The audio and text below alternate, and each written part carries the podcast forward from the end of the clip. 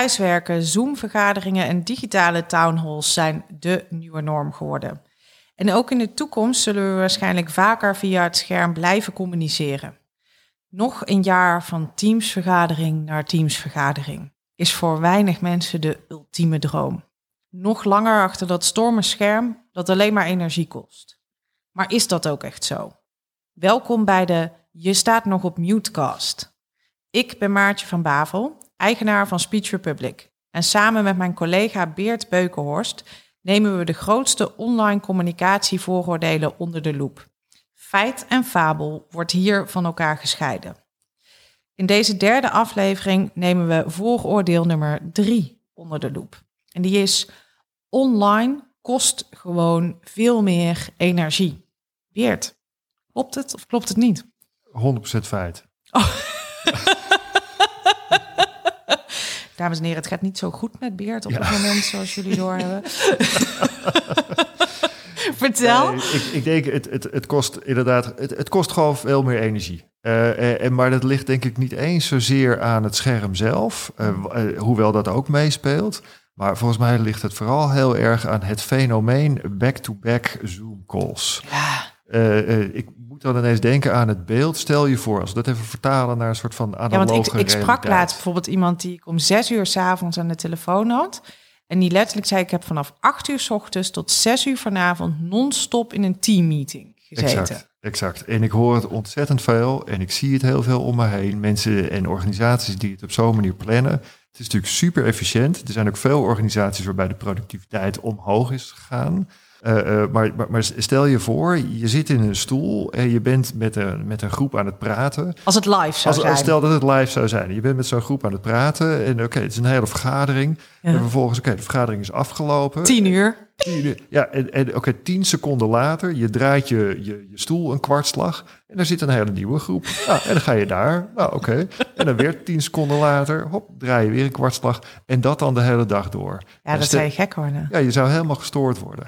En normaal gesproken, of tenminste in een analoge of een live setting, dan heb je in ieder geval nog even 5 minuten dat je in een lift bij wijze van spreken kan stappen. Of je loopt even weg, je gaat even koffie halen, je bent even met mensen aan het praten, je bent even met mensen aan het babbelen. Er zit er nog een beetje van dat sociale smeermiddel tussen. Je hebt even een adempauze. Maar ik hoor en zie om me heen zo ongelooflijk veel organisaties die achter elkaar die ene call naar die andere call erin rammen. Ja, dat lijkt me heel vermoeiend. Ja, man. Ja, nu dat ze zegt. Want ik zit ook te denken, laten we gewoon heel even eerlijk zijn hier met elkaar. Want nu wordt er gezegd, als ik back-to-back de hele dag teammeetingsvergadering heb, dan ben ik gewoon, al mijn energie is eruit. Maar ik heb ook echt nog nooit iemand thuis horen komen die zei, ik heb van 8 tot 6 in vergaderingen gezeten met mijn collega's. Het was lekker, hoor. Fantastisch, ja, precies. Nee. Die dagen die omschrijft iedereen als verschrikkelijk. Alleen nu kunnen we niet eens tegen iemand klagen dat het verschrikkelijk was. Nee, zitten we zelf achter onze keukentafel van meeting naar meeting te gaan, zeg maar. Dus ik denk dat de oproep daarin zou moeten zijn, stop gewoon met back-to-back online vergaderingen. Nou ja, en check misschien bij iedere vergadering of je het ook in een e-mail kan sturen. Of die überhaupt nodig is. Exact. En of je erbij aanwezig zou moeten zijn. Ja, even allemaal afstemmen, iedereen moet even gehoord worden, et cetera. Ja, soms kun je dat ook gewoon skippen misschien. Maar ik vind sowieso wel interessant wat je veel hoort over online communiceren, dat het persoonlijker er soms wel een beetje uitgesloopt wordt. Dat het steeds efficiëntere vergaderingen worden. Dus de vergadering start om 10:00... en we gaan gewoon meteen over op de orde van de dag. Ja. En dan wordt heel zakelijk wordt gewoon alles afgetikt en iedereen wordt even gehoord en een onderwerp wordt besproken. Maar het is heel efficiënt, heel zakelijk in de to-do's, et cetera. En dan wordt het persoonlijke is er eigenlijk een beetje uitgesloopt. Die chit-chat die je soms hebt aan, ja, jij noemde het net het sociale smeermiddel eigenlijk wat er zit. Maar gewoon de chit-chat die er normaal voor zit. Maar ook gewoon het nieuwsgierig zijn naar de mensen met wie je het gesprek had. Zo hoorde ik laatst het voorbeeld dat 2 collega's die al een jaar samenwerkten, al een jaar dus met elkaar online in meetings zaten, nog niet van elkaar wisten. En ze hadden echt vaak onderling contact nog niet van elkaar wisten dat ze 500 meter bij elkaar vandaan woonden. Oh, wauw, ja. Ja, dat betekent dat er niet heel veel persoonlijk wordt gedeeld. Dat er alleen maar zakelijk wordt gecommuniceerd. En ik denk dat dat ook gewoon iets is wat energie kost op menselijk niveau. We zijn gewoon mensen. Ja, het wordt super instrumenteel. Hè? En natuurlijk die schermpjes die maken het makkelijker voor ons om te vergeten dat we het gewoon tegen iemand hebben. Ja, ja. En dan krijg je enorm de neiging om gewoon alle inhoud die je had gewoon maar zo snel mogelijk eruit te pleuren. Ja. En dan kijk maar wat je ermee doet. Want je hebt niet in de gaten dat je tegen een echt iemand hebt. Ja. Dus inderdaad. En dat is heel erg vermoeiend voor de ontvanger. Ja, dat het gewoon echt een beetje een contentdump wordt, ja, eigenlijk. Absoluut. Terwijl normaal gesproken in een gesprek, dan ben je nog even aan het checken. Van, hey, heeft de ander het begrepen? Heeft de ander het gehoord? Is de ander mee, ja of nee? Ja. En dat is ingewikkelder. En dat volgens mij, dat is ook iets wat stress oplevert bij de spreker. Dat het niet kunnen checken of een boodschap geland is bij de ander. Ik las daar onlangs iets over dat het feit dat het allemaal 2D is. Ja. We zien dus mensen eigenlijk telkens plat en in een heel klein schermpje. Dat haalt heel veel informatie weg van ons als spreker. Ja. Het haalt heel veel informatie weg over wat we kunnen opvangen van of een boodschap geland is. Even een kleine knikje, een kleine verandering in je gezicht. Dat zijn al die dingen die we normaal gesproken onbewust registreren en die ons ergens geruststellen. Ja. En die geruststelling krijgen we niet.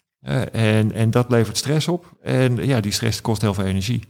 Je bent de hele tijd aan het checken van, ben ik nog wel veilig? Ja, op een onbewust level eigenlijk. Onbewust, ja. Maar dit is eigenlijk een latente oproep om gewoon te zeggen, zorg dus constant wanneer je communiceert via dat scherm, dat jij je publiek zo groot mogelijk kunt zien. Precies. Again is dat daar weer een manier om gewoon echt lekkerder in die verbinding te zitten, in die communicatie te zitten. Wanneer je gewoon die ander goed kunt zien. Want dat is hetgeen wat we ook hebben als we in een vergadering zitten. Dan kan je iedereen vaak gewoon heel goed zien. En dan weet je dat het met Jan niet zo goed gaat. En dan zie je dat of zo. Of dat hij het niet helemaal volgt. Of dat is gewoon relevante informatie als spreker. En als je dat niet ziet, word je er dus heel onzeker van. Precies, ja, het roept een enorme onzekerheid op. Ja. Ik merkte dat laatst ook bij het geven van een webinar. Je ziet iedereen een heel klein vakje. Ja. En alles daaromheen zie je niet. Nee. En volgens mij roept dat dus, ik ben geen breinwetenschapper, verre van, maar ook dat haalt al die informatie weg. Dat haalt ons vermogen weg om ons een beetje veilig te voelen in een situatie. Want we zien alleen maar, oké, dit is het schermpje wat ik zie. Maar ik heb geen idee wat er allemaal om jou heen gebeurt. Je zegt net, je bent geen breinwetenschapper. Maar het is inderdaad een feit van ons brein snapt niet meer hoe we moeten interpreteren wat we zien. Normaal als je in een vergadering zit, even gewoon aan tafel met elkaar. En langs het raam komt een collega gelopen. En je ziet een andere collega daar heel even naar kijken, bijvoorbeeld. Dan zien we allemaal die ene collega langs dat raam lopen en dan weten we, oké, hij keek naar die persoon. Wanneer diezelfde situatie zich nu voordoet via zo'n schermpje, dan zit iemand in zo'n schermpje te kijken en zijn partner komt bijvoorbeeld de trap afgelopen. Dus je ziet die persoon in dat schermpje opkijken, naar zijn partner heel even zwaaien. En wij als spreker interpreteren dat alleen maar. Hij let niet meer op mij. Hij is niet meer met mij bezig. Ik weet niet waar hij wel mee bezig is. Ja. En dat is misschien niet eens een actief stemmetje wat dat in jouw oor loopt te schreeuwen.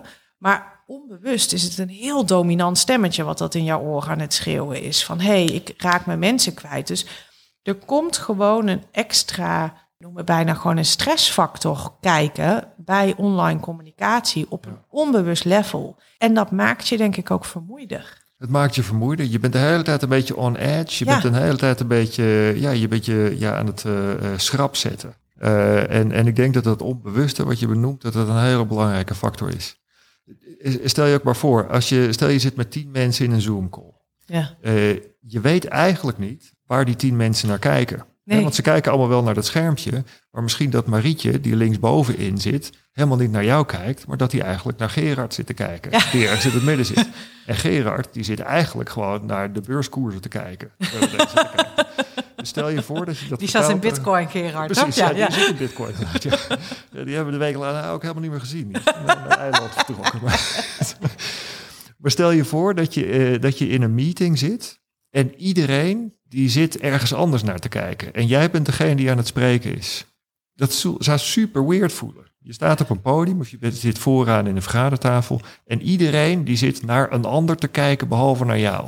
Ja. Nou, hoe lekker zit je dan in je verhaal? Maar dat, nu raak je hier ook iets. Dit is ook wel iets waar ik me hard voor wil maken als het gaat om online communicatie. Want het is gewoon een feit dat we 15 maart 2020 zijn we eigenlijk gewoon in een nieuwe wereld gedonderd als het gaat om online.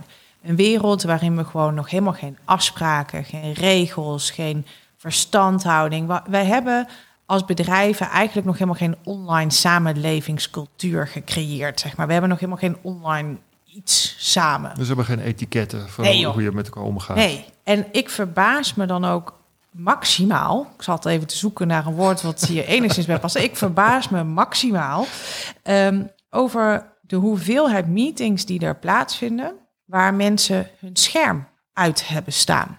Ja het is extreem onbeleefd. Ik vind het zo onbeleefd. Het is alsof je binnenkomt, zit in een vergadering en onder tafel gaat zitten of zo. Je zou het live nooit doen, dus waarom zou je het wel doen in een online meeting? En de intentie is niet waarschijnlijk om onbeleefd te zijn. Nee. De intentie is juist om beleefd te zijn, want je denkt, maar ik ga nu even... Dank voor deze positieve noot, ja. Nee, maar dat denk ik serieus. Ik bedoel, sommige mensen die zetten natuurlijk de camera uit omdat ze zeggen, ik heb helemaal geen zin dat mensen me zien. Ja. Maar er zit, het kan ook zijn dat het een bepaalde verlegenheid is. Mijn haar heb ik al, weet ik veel, 10 maanden niet kunnen knippen. Of, dus en je ziet jezelf ook als je je camera aan hebt staan, hè? Wist je dat het aantal botox-operaties significant hoger is geworden sinds deze coronatijd? Omdat mensen dus de hele dag naar zichzelf zitten te staren en daardoor extreem zelfbewust zijn geworden van welk rimpeltje er allemaal, weet ik veel, whatever, zichtbaar zou zijn. Ja, het erg is als jij dit zegt, denk ik, kan ik me ergens voorstellen. Maar ik vind het is zo'n onzin, want je collega's, die zien jou altijd zo. En dan het is wel weer een soort van feit dat we zoveel kritischer zijn op onszelf dan op een ander.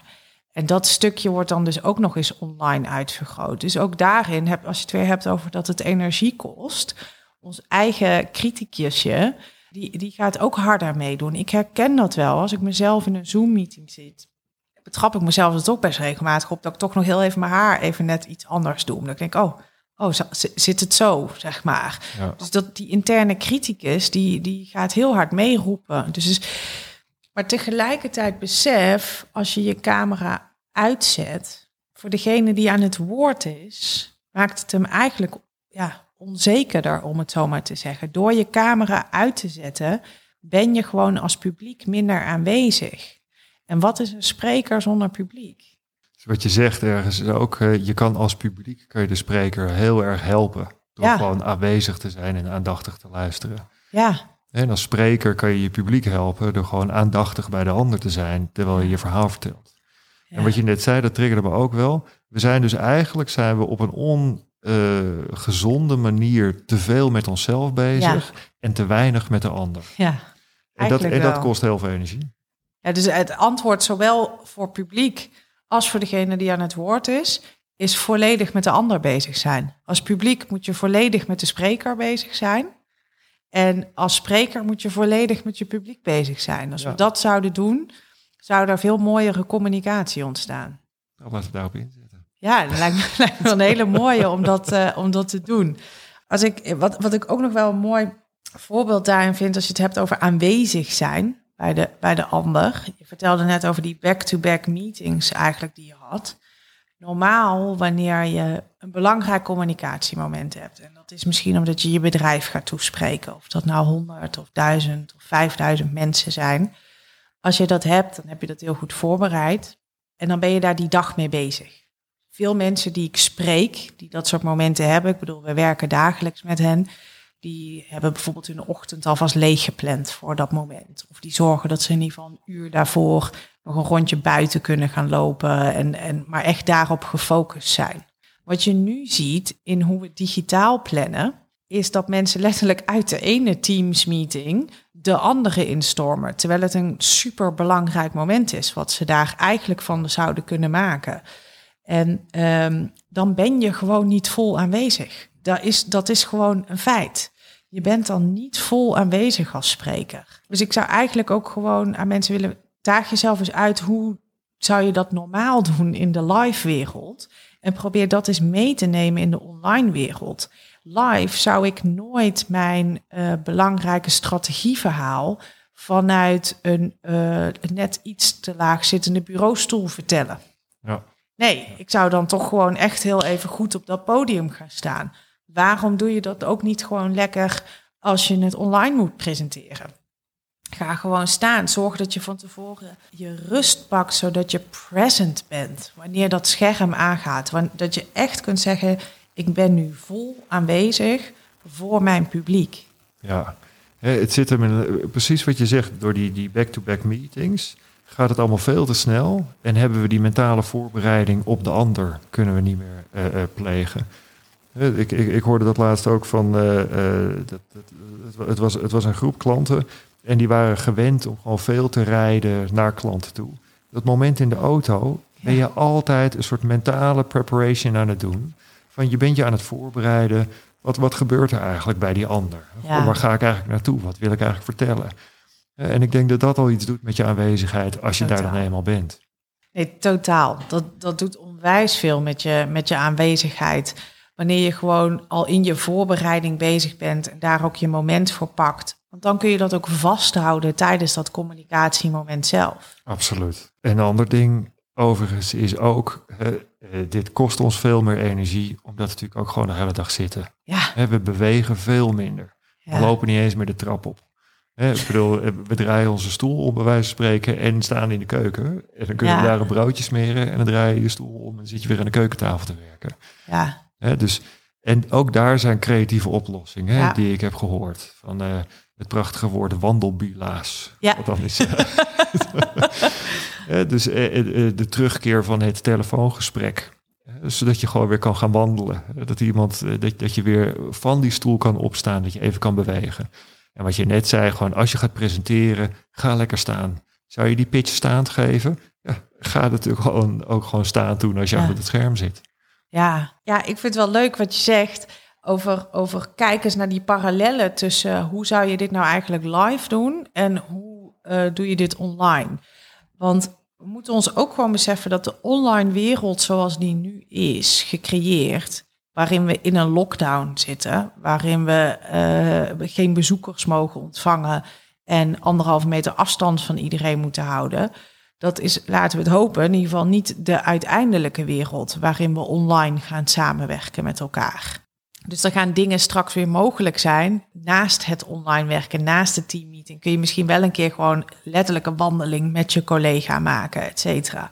Dus leren van hoe deed ik dit in de live wereld en kan ik dat toepassen in de online wereld. Dus even vooraf aanwezig zijn voordat je je spreekmoment gaat pakken. Even heel erg bewust met je klant bezig zijn voordat je het klantgesprek gaat hebben. Dat zijn dingen die je daarvoor deed. Zijn dingen die je nu dus nog steeds kan doen. Maar andersom is soms ook waar. Want wat mij heel erg opvalt, is dat er nu ook heel vaak wordt gezegd, ja, ik vind het nu hartstikke moeilijk in deze digitale tijd om echt in contact te zijn met bijvoorbeeld mijn top 100 van het bedrijf. En dan moet ik soms wel een beetje lachen, want dan wordt er gedaan alsof dat nu ineens een digitaal probleem is geworden. Terwijl ik die vraag 4 jaar geleden ook kreeg, toen we iedereen gewoon live konden spreken. Dat er heel vaak werd gezegd, ik vind het heel erg moeilijk om echt in verbinding te zijn met mijn top 100 wanneer ik een top 100 organiseer. Ook daar zie je online dingen ontstaan. Zo sprak ik laatst een directeur van een overheidsinstelling die nu constant in kleine groepjes van zijn leidinggevende gesprekken met 5 personen... Die had steeds gesprekken in 5 personen, in kleine groepjes, waar die eerst altijd de hele groep bij elkaar hiep. Ja. Doet hij dat nu in kleine settings en dan één keer een grote setting. Dat ik denk, hey, die online les moeten we straks misschien ook in de wereld blijven toepassen als die weer wat minder online wordt. Ja. Dus dat we de kruisbestuiving van de best of both worlds gaan blijven zoeken, nu we toch in deze online wereld zitten. Dat is het, hè? Ik denk dat dat heel waar is wat je daar zegt. Dat nu hebben we nog niet de best of both worlds. Nee. En nu is het een soort van grabbelton van sommige dingen die waren slechter, andere dingen waren beter. Ja. We hebben er nog niet echt heel erg bewust bij stilgestaan. Ook al zijn we er al ruim een jaar, zitten we in die realiteit. En het is denk ik heel verleidelijk om alle extra efficiëntie die online communicatie kan opleveren en ook oplevert, om die gewoon allemaal te grijpen en te vergeten wat het menselijk maakt. De extra mogelijkheden. Precies, de extra mogelijkheden. Maar datgene wat we nodig hebben als mens, even bewegen, even pauze, even denktijd, even aandacht bij de ander, even zorgen dat je aanwezig bent. Ja, dat maakt echt impact in communicatie. Ja. Dat zorgt voor verbinding. En dat zorgt uiteindelijk dat je in een soort van flow staat kan zijn, energie kan geven. En dat je misschien wel met extra energie zo'n dag af kan sluiten. Zeg, ik heb 8 meetings gehad, maar ze waren alle 8 anders. Ze waren alle 8 inspirerend. Ja, en probeer er gewoon stiekem geen 8 achter elkaar te plannen. Dat vooral, dat is de eerste stap. Ja, helemaal eens. Nou, dat was het dan voor onze laatste aflevering, waarin we het hadden over het vooroordeel: online kost gewoon veel meer energie. Dit was onze laatste aflevering van deze podcastserie. Vond je het leuk? Vergeet je dan niet te abonneren op de podcast via Spotify en laat een review voor ons achter. We horen graag van je. Wil je überhaupt meer weten over communiceren in een online context? Bezoek dan onze website speechrepublic.nl.